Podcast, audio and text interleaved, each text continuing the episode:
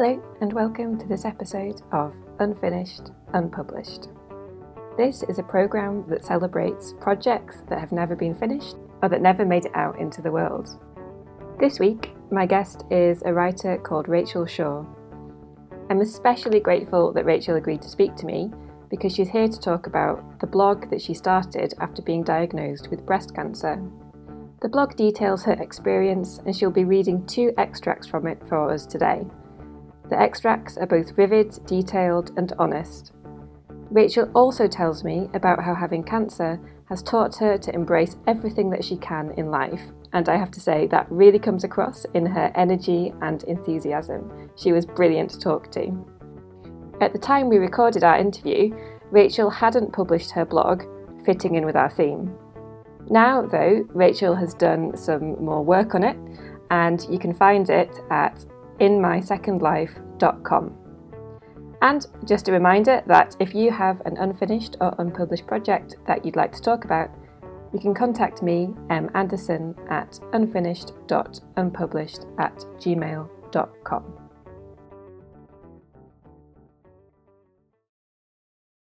Are you wearing headphones? No. Should I be?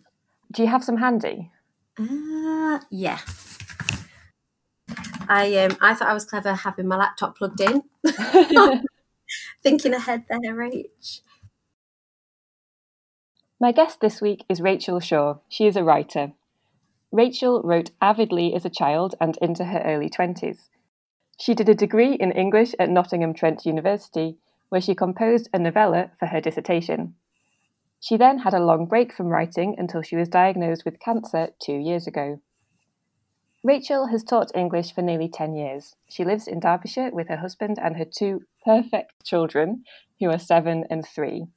Now, Rachel is healthy and says that she is trying her best to appreciate life. Welcome to the programme, Rachel. Hello, thank you for having me. Oh, you're very welcome. Um, I'm always very curious when guests have little projects from the past that come up almost in passing. And I'm very intrigued by the novella that you wrote for your degree. Can I ask... Can you remember what that was about? Yeah, um, well, I hadn't thought, I'd forgotten that I'd mentioned it to you. That's how just it's tiny in the back of my mind. And so I just saw that you were going to ask about it. And yeah, it was, it was about friendship. It was like a first person, it was a male character, and he was kind of reflecting on a school, school-aged friendship that had ended because, it sounds really bizarre, but it had ended because his friend had joined a cult. And so I really enjoyed like doing research into people who got swept away into these into these cults and that kind of thing. And yeah, I'm just trying to remember. It was a really long time ago, but I find it so interesting that, like you say, that's I did write that. It was a thing. It was bound. I shared it. It got marked. And at the time I was really proud of it, but I don't think about it anymore. Did you share it just with the person marking it, or did you try and uh, share it with friends or get it published or anything like that? I definitely didn't try to get it published. And did who did I share it with? I probably shared it with one or two friends, but I was very, very self-conscious about it. It was actually about a friend from like uni time, so I kind of had to be careful about who I was sharing it with because I was putting quite a lot of my opinions into it.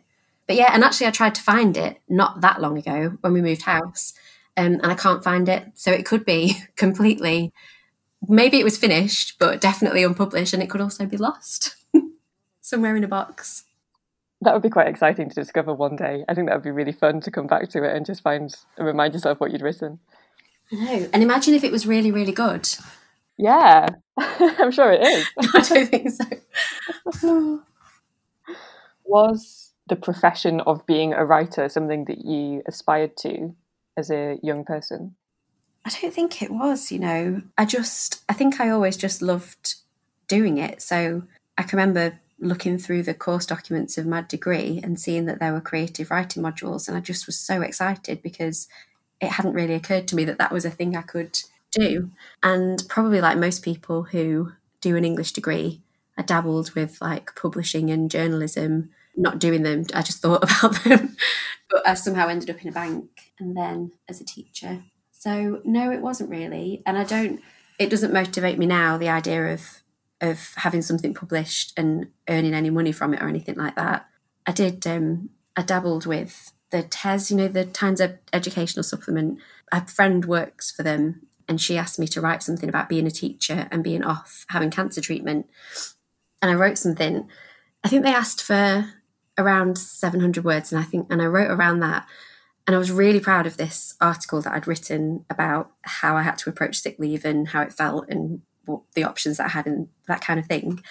But then they edited it beyond recognition. And then I noticed after that that all the articles that are published on that, I mean, it's brilliant. I love it. It's a really helpful resource, but they definitely have a really routine structure to the the little articles that they have.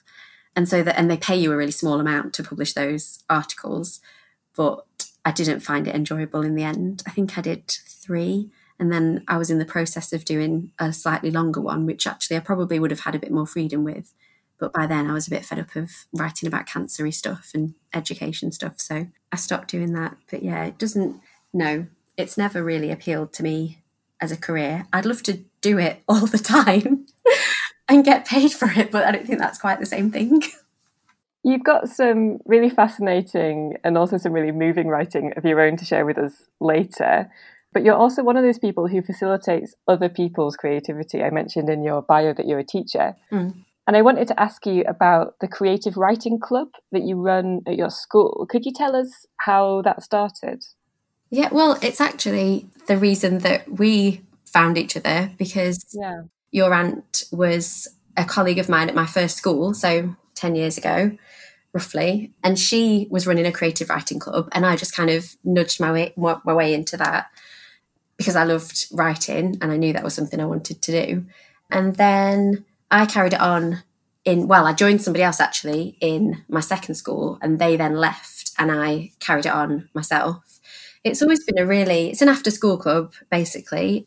I've never had the experience of people coming year after year. It tends to be Um, a group of people, and it's quite intense for an academic year, and then they start their G C S E or they start their A-level or whatever it might be, and they don't carry on coming. But yeah, it's really nice. We just we meet after school, or before last year up until this year we met after school in a classroom. I would think of some kind of stimulus, usually just because of something that I'd read. It's quite self-indulgent really. If I'd read or seen something that day or that week, then I'd be like, oh, let's write about this, and I'd take biscuits and have a bit of a chat, and then they sit and just write. I always say they have to write silently. They don't have to write, but they have to be silent for twenty minutes, half an hour at least. And then there's always the option to share as well at the end. I've always had a really strict, we just build each other up kind of policy, mm. which actually lockdown's made me think about a little bit more. Not that we shouldn't build each other up, but I think there's room for a bit more editing and critique as well when it does get started back up again. All the best clubs involve biscuits in my experience. Yeah.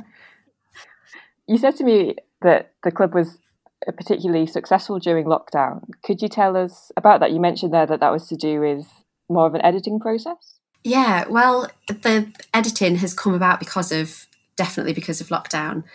It's like I say, it's always been a small group, and sometimes, I mean, really small, like two students come in for a few weeks.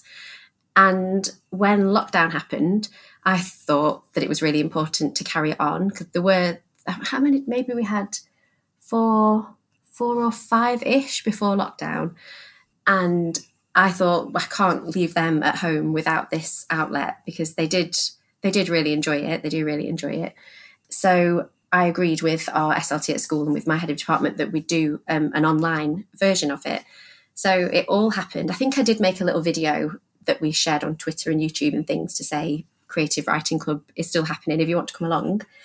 But it all kind of happened virtually online through, we have a platform called Show My Homework. So classes get set homework through that. And yeah, so I set up this group and it was open to all year groups. And it was, we're still not talking vast numbers, but compared to before, I think we got up to about twenty-five or thirty students who I didn't know, I hadn't taught them. They'd never been to Creative Writing Club before. And I just, because we tend to be quite introverted, don't we, writers? Mm. So I think the fact that all of a sudden they could do it privately and anonymously, because I did, I suppose that changed as well. I hadn't really thought of that, but obviously they had to think about publishing things online and their names being attached to it. So we shared things within this, um, like a Google Classroom, which is all encrypted and password protected. And I just said, you know, if you want to claim your writing during the discussion, you can do. But it was so nice. It was just lovely. We, we met at the same time as we would have done at school. And it wasn't audio. It was just a bit like a chat room, I suppose. They signed in with the password, and yeah, each week there'd, there'd be a theme that I'd set. So we had like nature, um, the night sky, smiles, portraits. But the editing thing came about, which I think was your original question, because because they had the time. So they, I'd set the task on a Monday, I think, and then we'd meet on a Thursday. So they had those days alongside doing their schoolwork to do the writing. So without me having told them, and, and I hadn't really thought about it until it happened, each week I was presented with maybe ten, fifteen really lovely, beautiful pieces of writing that they'd clearly spent a long time over. Mm. They have definitely edited them to some extent. And so that's that. I had this idea then for to get it published. It just, it was a really different experience, and it was really, really good. And I think it was just interesting that the, I assume the face-to-face aspect was putting some people off, and maybe the their name being publicly attached to what they'd written put them off as well. I think that's so interesting, because at the moment obviously universities are thinking about, you know, how much teaching to do online and yeah. whether students will engage with that and so on. And I think, like you said, one of the potential benefits might be that more introverted students might be more willing to contribute to seminars mm. if they're not having to actually speak up in front of a group, and they can write things down and share it in a chat room or something instead. Yeah. Could I ask what kinds of things the students produce in the club? I set like a, a theme each week. They were all brilliant writers. Like there were some standout writers, but they all they all definitely enjoyed it. It's funny. I, my my plan is I've got some sixth formers that I'm hoping are going to help me edit this anthology. I kind of kept it as going as a running anthology each each week.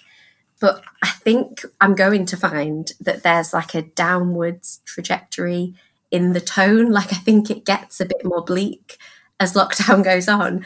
And I don't think that's because of the themes I set. I think they were struggling a little bit. I think there was some of the darker, more bleak thoughts were coming out towards the end. I don't mean anything really sinister or serious, but generally um, that kind of tone. But they wrote things, lots of description. So the first few weeks we just did like nature. I've got it here, actually. We did nature and we did empty spaces, because obviously at the very start of lockdown, there was this all these fascinating images of cities with nobody in and empty theatres and that kind of thing.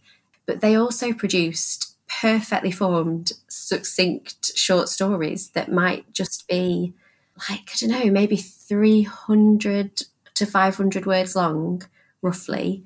But yeah, really cleverly put together short stories with fascinating um, characters and places sometimes as well. I can't wait to share them with people when we get to that point. So you've been collating the writing into an anthology, like you say, to get it published. Yeah. How's that going? Well, it's on hold at the moment while okay. school's open and we're teaching. I've got like a manuscript with all the pieces of writing week by week. I don't know whether it will, I don't know whether I'll edit it. Mm. I kind of want to keep it how it is, because it because it went through the weeks, and it feels to me like this, like a time capsule of what lockdown was like for this group of kids. I'm going to forget the name of the book now, but my friend, I had this idea and my friend sent me that poetry anthology that a teacher and poet put together. The book Rachel is referring to is called England, Poems from a School, and it's edited by Kate Clanchy. Yeah, she sent me that and it was really wonderful. I just can't shake the idea that it will be really lovely. So I've got the document.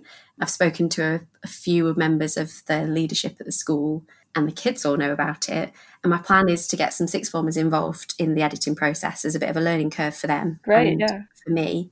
And then the plan would be that it would be like an in-school local community kind of thing to start with. But I'm dreaming big, because their writing's so good. I don't do this for myself, but I really think it would be something that people would want to read. So I've got big plans.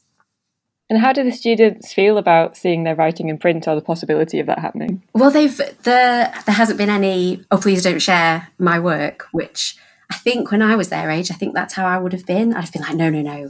Or you can publish it anonymously, but please don't put my name to it. They, I think they're more confident than I was at school.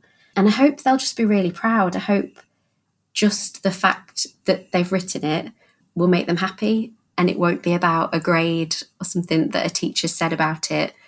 Just the fact that it exists in the world and people are going to see it, I hope it'll make them really proud. And obviously this programme is partly to do with creative processes and the processes of finishing things or not finishing things. Mm. And you described there about how they do, the students do twenty minutes of focused mm. silence, either thinking or writing. Mm. Do you think that that kind of structure and maybe an accountability to an authority figure in the room as well is key to getting things done? Is that something that a lot of writers outside of school, you know, grown-up writers, um, you think would benefit from? Yeah, maybe. But definitely, I can't think of very many occasions where a student has sat in the classroom and said, I can't do it, I've got nothing to say, or I can't finish. I suppose I've never, I've never taken stuff in at the end of the session. I always just say, if you want to take it home and finish it. So I suppose there could be countless of finished pieces of writing out there that I don't ever get to see. I don't know. It's quite often kids that I don't teach, so I don't think there's the same dynamic. They definitely know that it's not a lesson. I always say, this isn't a lesson. I'm not going to mark it. You can't do anything right or wrong. If you want to set whatever we're talking about in space or wherever, you can do. I think they do. I think a lot of it is the type of kids that want to do it, want to write something and want to finish it. And I think, like, I know I've definitely lost that ability. It's such a luxury, isn't it, when you're a teenager to yeah. lock yourself in your room and you've got nothing else to do. You get fed. And so you just can get it written. I think it's more to do with that than an authority figure. I could be wrong. Yeah, that's come up a few times on this programme, actually, speaking to people who do creative stuff outside of their day job, mm. as it were, in retirement or as a hobby, and just getting that time to do it. Yeah. Seems to be a really important thing. Do your students know that you write? Yeah, yeah, they do. And do, do you share that with them? Mm, I definitely didn't used to. When I started, like when I was a young teacher, so in my early twenties, I can remember kind of quietly scribbling in my planner if there was a moment and I thought I had time to do it, but I would never have shared it with them. Whereas within this last two years, like lots of things I found, I just think, why not? I don't care if they think it's funny or rubbish or whatever. So yeah, I have shared more with them, but obviously it's difficult because I've got to kind of balance how much I'm sharing with them. But yeah, they do know that I write. And you said to me in an email, I think, that you think you must have started hundreds of novels in your time, and I suspect you're not alone. Can I ask why you've started so many and then not finished? What's the process that goes on there? That really, I'm laughing because it just sounds so pretentious to say, oh, I've started hundreds of novels. It sounds much more grand than it is. I suppose, I mean, yeah, like you say, like lots of people, I've had so many ideas. And I've written so many like summaries of stories, or I've scribbled down dreams, and I've started trying to write opening chapters. But I think just the fear that, well, it's fifty-fifty, absolutely rubbish, and why would anyone want to read it, is the, the voice in my head that I'm always trying to quiet. And then that thing of not having time and space. But I do feel like now there are excuses. And so more and more I'm telling myself, is that really true? Or actually, could you sit down now and write a few hundred words? And I'm finding that I can, which is lovely. Are there any of them that you can remember that you'd ever go back to? Hmm. Well, I remember one from being really young, but it was such a, and it was such a physical thing, because it was how I must have maybe been at the start of secondary school, and my dad brought me home a notebook, and it was like this battered, I think the cover had come off it, and it was that lovely yellow old paper with like a blue margin. And I wrote loads and loads and loads in that. Again, I don't know where it is, um, but over quite a long length of time. And that was a plane crash on an island before Lost, before Lost was released. You got there first. Yeah. But it, yeah, it was a plane crash on an island. I can remember being so excited that I had this brilliant idea where my chapters were going to be around all the different characters on the plane and their lives and flashbacks. And that sounds very good. Yeah, maybe I should go back to it. And how do you feel about that unfinished work? Does it bother you that it's sitting there somewhere?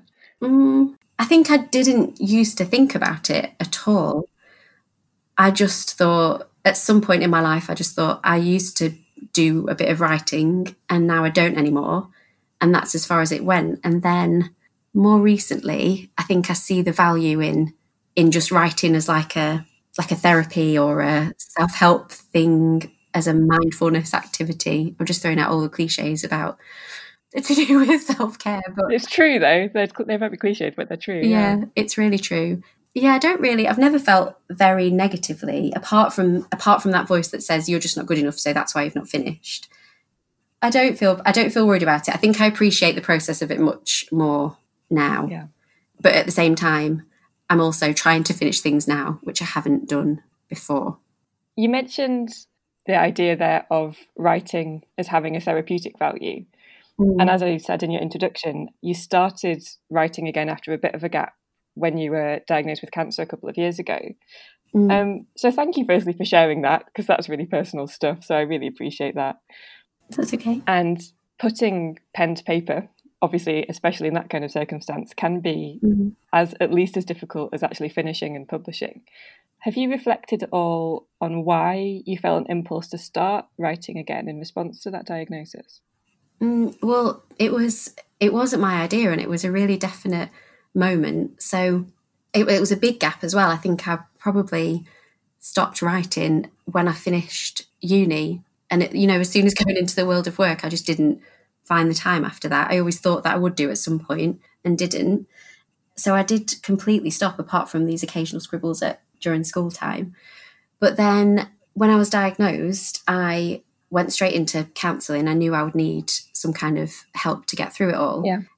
And I think in one of our really early discussions, my counsellor, who was so wonderful, she just said, um, you know, people usually have a coping strategy when life is difficult. So what's your coping strategy? And I didn't really have to think about it. I said, oh, I just I write things down if I'm struggling. Mm. When I was a teenager, when I was in my early twenties, I, I always just wrote. I kept a diary. And so she said, oh, well, you should do that. And I was like, I was like, oh, I haven't got time. And then she pointed out, well, you have got time now because you're not going to be going to work. So I treated my, gave myself lots of cancer treats during the last, I've pretty much stopped now. I'm trying to stop. But one of my first cancer treats was a little Chromebook. And yeah, I just, she gave me a few tasks to start with. She kind of, she said, you know, do some brainstorms about how you're feeling and that kind of thing. But quite quickly, maybe as soon as I got it, I decided I'm going to blog. I'm going to, I set up a WordPress account yeah. and started writing about the process of being diagnosed. Well, it was a few weeks in. Um, but yeah, so it was quite a definite moment. And I was, maybe I would have come to that conclusion myself, but I felt really grateful that she reminded me that that's what I used to do, and so I could do it again. You've been kind enough to agree to read some extracts from some of the writing that you've been doing over the past few years mm-hmm. in response to that. And the first is a piece called My Second Life. Could you just tell us a little bit about it first before you do the reading? Yeah, I haven't actually read this out loud, so I really don't know how it's going to go. I'll have to see. But I, yeah, so I set up a, this WordPress account, and I probably spent as long, which you'll be able to tell from the quality of the writing, thinking about the colours of my blog and the images that I was going to choose. It's important stuff. Yeah. Well, and I suppose that goes back to like me definitely having a reader, like an audience in my mind. So this blog was the first one that I wrote, and the image that I put with it was actually a selfie that I took in this, it was a store cupboard um, in the hospital. And I, it was the point where I hadn't been diagnosed, but we knew that something bad was coming because we'd not been sent out into the waiting room. They were like hushed voices and you need to sit here quietly. Um, so yeah, I took a really nice picture of myself, um, but I got like the biopsy. Um, they put like a plaster over where the biopsy was, and you could just see that because it was quite high up. So, yeah, and this is what I wrote. I'm very self-conscious about it because it hasn't been edited very much at all. So it's called My Second Life.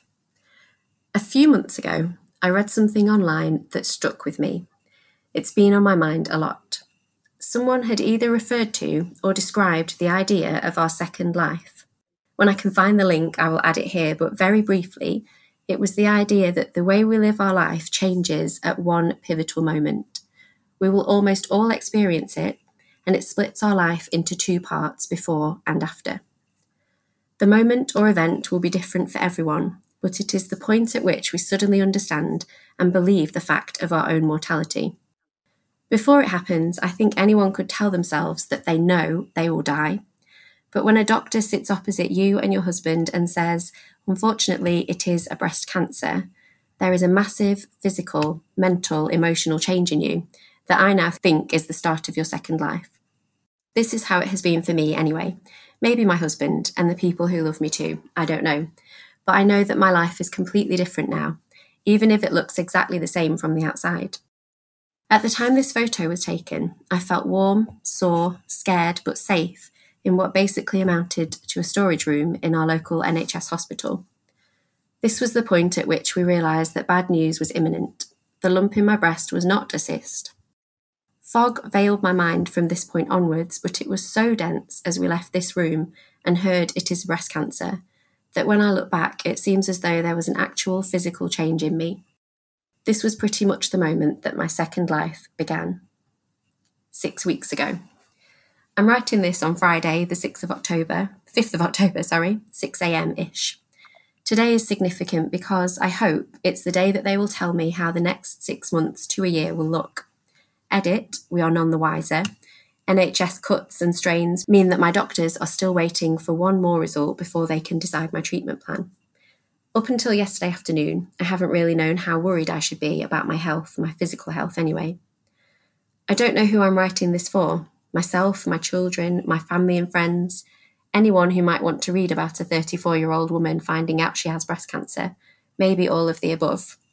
But I am writing it because I want to record what has happened over the last six weeks. My second life has started.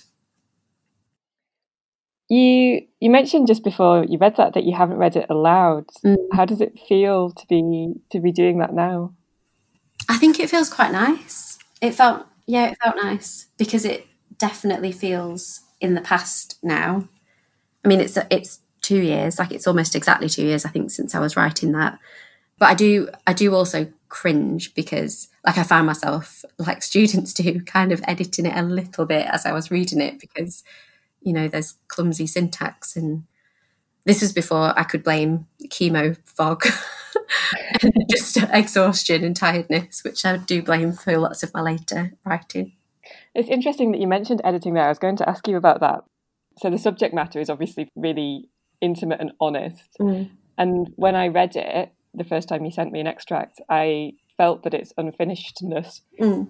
kind of contributes to that, in the sense as though it, it doesn't feel massively edited. It feels very immediate. Do you think that further editing, either by you or by someone else, do you think that would put up more of a barrier between you or the readers? Yeah, I think... It's the funny thing about the nature of it, because my original plan was that I'd kind of upload these blogs weekly, like because I read them when I, I was diagnosed. I read lots of blogs that people shared on Instagram or on WordPress. So when I was first writing them, that's what I thought would happen, in which case, obviously, I would have, hopefully I would have edited the grammatical and typos and spellings and things, but the the structure of it and the imagery that might pop in, I would have left. And then I suppose it's the longer I've left it, the more confused I get about whether I should just leave them as they are. But publishing them now would be strange because they're not immediate. It's not, I can't remember exactly how I felt at that time. So I suppose I've just got to trust it that that's, that I was being honest. So yeah, I don't think I, I wouldn't edit them more than just to tidy them up a little bit. But it's hard to do that, especially as an English teacher. I find it really, really hard. You explained a little bit, actually, in that piece what you mean by my second life. Mm. Could you maybe just cover what that phrase means to you in a bit more detail? I think I'm remembering it right, that I did read that before I found my lump and was diagnosed at all. I read about this idea of a second life, and I don't know if it's a really, if everybody already knows that, if everyone's already read read about it, but I hadn't.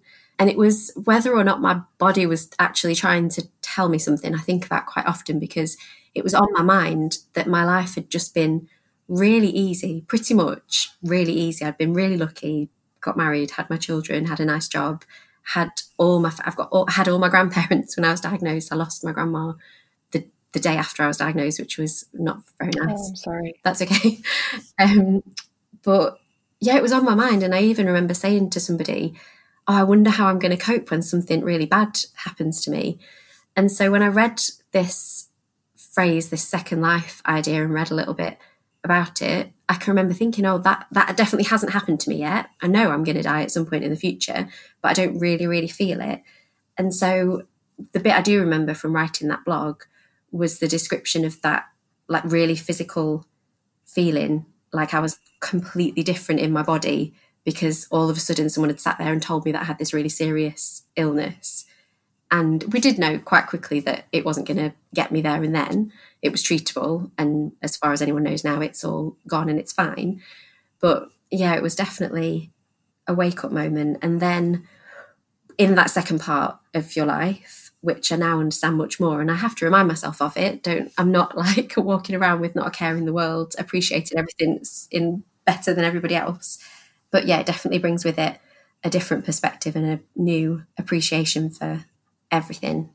I overuse it a bit, but that idea of not sweating the small stuff, just yeah. letting things go.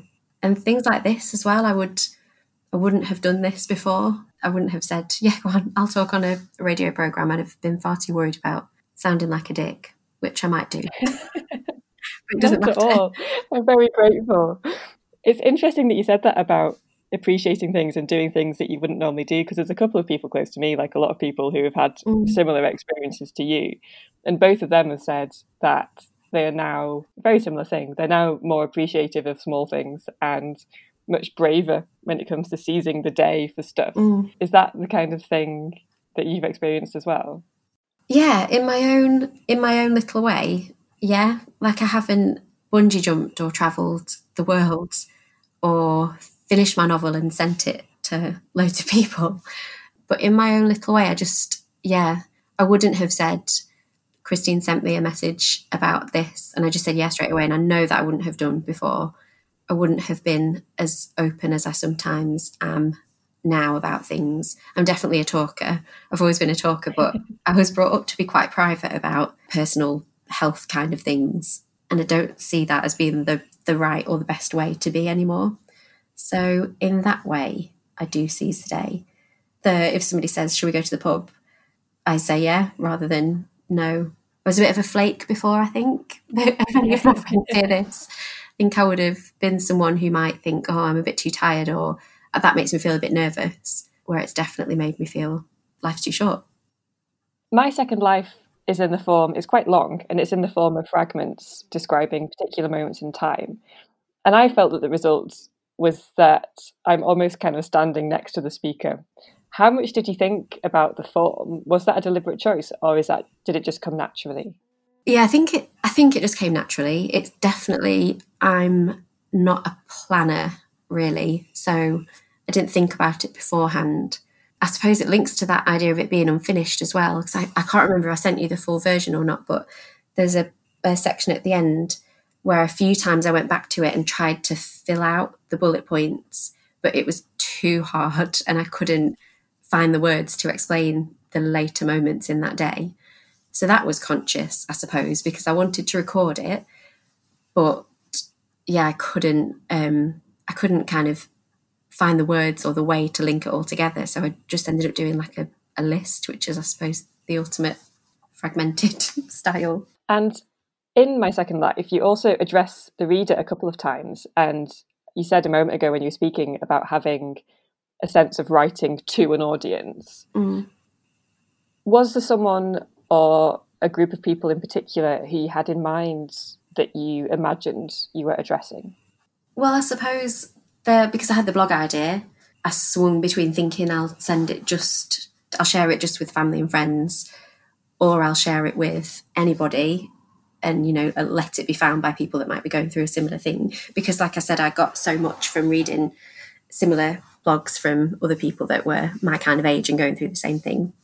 But also, and I said this probably links to that C Z A thing as well, and the idea of not worrying about something being unfinished, is that I had my kids in my mind and my family, because all of a sudden, as well as knowing that I'm not going to be here, it's also the idea that there's every, there's well, for all of us, there's the chance that we're going to not be here to explain all the things we want to explain to our children. So I think as they went on, and then when I started writing my, I don't like to call it a novel because it really isn't one, but it kind of is in my mind, when I started writing that as well, yeah, I've got my I've got my kids in mind, really, as, you know, the people, the potential future readers of what I write.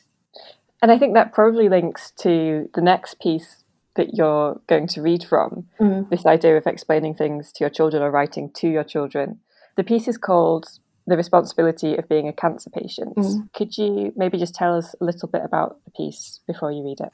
Yeah, so this one I wrote just before I was having my surgery, and it was like a, it was a big operation that I had, and so I had to think about, I'd never had general anaesthetic before, so I had to think about the potential risks and that kind of thing.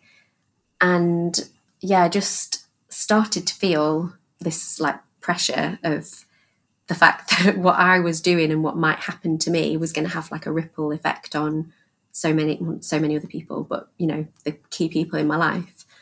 Um so that's what I was writing about. It's a funny, disjointed style again, because um I started it and then went back to it, and I think I didn't I don't think I sent you the whole the whole thing, because as part of it I wrote little letters to my kids and my husband and my family as well, which are obviously too, this is personal but but even more personal, yeah. too personal to share. Yeah. The Responsibility of Being a Cancer Patient. I wrote this blog title a week or so ago, and I can't really remember what I was thinking of writing. Tomorrow is finally the day that I get checked in to the hospital for my surgery. The two months leading up to Wednesday have been horrific, vivid, happy, sunny, full of friends and I love yous, and they have been the most terrifying of my life. I am so scared of the operation, the general anaesthetic, the pain, the drains, the catheter, the shuffling. But I also can't wait, because I have a cancerous tumour slowly growing in my breast, and on Wednesday the surgical team will cut it out and build a new breast using the fat and skin from my belly. My left breast feels like a lumpy, hard, alien limpet stuck to my body. I won't miss it. I've grown to really hate my sunken, turned-down nipple, biopsy bruises and marble-like lump under my skin. But and writing this feels exactly the same as the counselling sessions I have had with my counsellor over the last eight weeks or so. Really difficult to say. Is any of it worth it if something goes wrong and I leave my family? Would they be okay? This is the bit of the whole thing that I'm so scared to think about, let alone write down. Once or twice my husband has asked me to imagine that our roles were reversed. I can't. I mean, I can, but the big brick walls in my mind are closed tightly around that thought. Similarly, the effect that all this could have on my children in the long term is more than I can bear to think about. And then what it might mean genetically. How do I raise my daughter to be aware of her breasts and her body without making her terrified of cancer? Because, like I said, it is absolutely terrifying. I think this was part of what I was thinking when I typed the title. I feel responsible for all of my family and friends, as though I have a knowledge that could potentially save their lives if I do a good job of passing it on. And in one way or another, I feel responsible for the anxiety that some people will feel over the next few days. Thank you for that. That's okay. The piece opens with a really honest reflection that you wrote the title down and then returned to it later, yeah. when you weren't sure what you meant by it originally. Mm. Was that process of starting something and then working on it a little bit later rather than immediately something that you did quite a lot at the time? Oh my gosh, yeah. Going back to the editing thing, that's I'd forgotten the how momentous, momentous, how monumental that task could be. I mean, it took me a long time to recover from the general anaesthetic, and I was groggy during that time. I couldn't really read. And then when I was having my chemotherapy, I wanted to record it all. So I wrote blogs about how I felt before chemotherapy, what things I did before chemotherapy. Then I wrote about how it felt having it. I wrote about having my hair shaved and how all that felt. And I've only, only because of doing this, started looking at them recently, um, speaking to you, I mean. So, and some of them, you can really feel the, like the tiredness and the exhaustion and the fogginess. So I definitely was in the habit of, if just if I got that feeling that I wanted to write something down, I would quickly maybe write the title or scribble some notes down. You kind of have this three-week cycle with chemotherapy. So you have a really awful week and then, if you're lucky, a couple of good weeks. But often in the awful week, that's when I'd be thinking of things, even though I was unable to write them down. So I'd sometimes make notes or scribble stuff in that week and then go back to it afterwards. So yeah, it was a common thing, and it definitely carried on the fragmented feel of my writing. And it's all very much stream of consciousness. So I suppose it's bound to be like that. It's interesting that you said it was stream of consciousness there, because I was going to say that it does such a really good job of giving a really vivid picture mm. of what you were going through. Yeah. Reading it back now, do you feel as though you've captured your experience, or does it feel as though there's a gap between what you wrote and what your experience was? There's definitely a gap. And I suppose it's that, it's the missing description. So I tended... I think I quite deliberately was tried to be as blunt as I could and not be kind of, I've never had felt the need to, oh, romanticize isn't the right word, but I haven't really wanted to elaborate too much on it. And then, yeah, maybe that would give a more honest reflection. It's really hard. Like I've, I've always written diaries about how I feel, but actually getting that across to somebody else, the only way I know how to do it is just to be quite direct and forward. I don't think I've got that gift of language to be able to colourfully, beautifully describe it in any other way. So I think I've given you both answers there, like yes it does and no it doesn't. I don't know, I might have to come down on I'm not sure. I'm not sure is definitely a legitimate answer. Thank you. And as for the gift of being able to convey it in writing, I think you definitely do have that. Like it's incredibly moving and incredibly vivid. Oh, thank you. The piece, just turning to the content of the piece, mm. it seems to be a mixture of wanting to get the operation done mm. concern, and concern about something going wrong. And you write about having brick walls around your mind. Was it easier to write about than to talk about? Yes, definitely.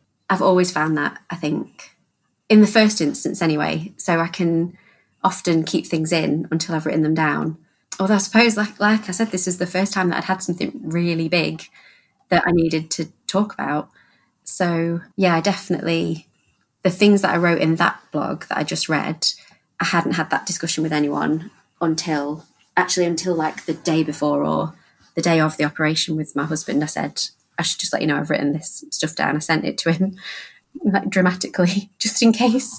Here it is. But I was okay. So it was fine. I found it really moving that you write about feeling responsible for your friends and family in terms of both passing on knowledge that could help them and also in terms of them feeling anxious. Mm. And I just thought that was so incredibly selfless to be thinking about that under the circumstances. And it struck me that it's also quite a lot of pressure mm-hmm. to put on yourself. And it would be very understandable if there were moments when you said to yourself in your own mind that you just needed to focus on yourself and your own well-being. Did that ever happen? And was that something that you wrote about as well? I mean, it's funny because I see it as a selfish, anytime I'm writing, I see that as a selfish kind of thing to do. So me thinking about other people, like I turned that into something for myself by writing it down. So I did feel really worried for them and I did feel responsible. And I have this other sense of responsibility that I know what breast cancer lump feels like, and I know what you need to look out for. And so sometimes I think I ought to be writing and sharing that more with friends so that if they have it, they'll know what to do, or, you know, or, or that I can share a bit about how it feels so that other people might understand something a little bit more. And I'm building up to that. But no, writing is definitely my selfish thing to do. And I suppose if I was the most selfish writing, that selfish isn't the right word, but you know what I mean, concentrating on myself, doing something for me. I don't think I've written about it, but I suppose when I started writing a bit of fiction, which I hadn't done since uni, that was probably, well, that was definitely just for me. Could I ask about what that fiction is? Is that your next project that you have in mind? I started alongside writing my blog, I started this novel. So it's been, it, this is like the longest length of time that a story's been going around in my head, um, even though I really, the number of words I've written is embarrassing. But I've I've carried on with it, and it's it's a kind of domestic noir story, drawing on my own experiences, but also a bit of a cross-generational look at this house that has been lived in since the nineteen twenties. And I'm kind of working on the story of the first family that lived in it and how it runs alongside the family that live in it in these decades. It's called The Leaves. I think it's a really good story. Yeah, definitely something to be proud of. But it's just very early days. But the most exciting thing is the, and I suppose it's interesting for the programme because it's to do with it being unfinished and unpublished, is I've met a critique partner who, she approached me through Instagram because we she saw that I was a reader and she was writing. And so we've got this like weekly, um, we just share what we've written that week and we do a little bit of editing for each other and a bit of feedback. And I found that so helpful in keeping going. That's been really good. That sounds like a great system. Yeah, it's nice. You just mentioned there that the number of words you were writing was embarrassing. And I just wanted to say that I once, a while ago, actually, a few years ago, I tweeted, oh, you know, how many words should I be writing every day? Mm. And the best answer that I got was just someone who said some. Yeah, I think that's really true. And that, I've kind of been thinking about that with, um, well, with for myself, but also with Creative Writing Club, that like the idea of regularly writing for me is more important than how many words I write. Katie, my critique partner, said, we were talking about targets and she's got a really strict word count target in mind. She wants to get to a certain point by Christmas. Whereas my target is to keep looking at my blogs with a view to possibly edit them, uh, publish them, and to just keep writing. So I don't want to stop now that I've started quite regularly writing over the last year or so. So yeah, I agree with whoever t- tweeted that. Well, thank you so much um, for coming on today and for sharing your writing with us and all of your thoughts about the process of writing and your experiences of that. Thank you for having me. I've enjoyed it. I hope it's been interesting.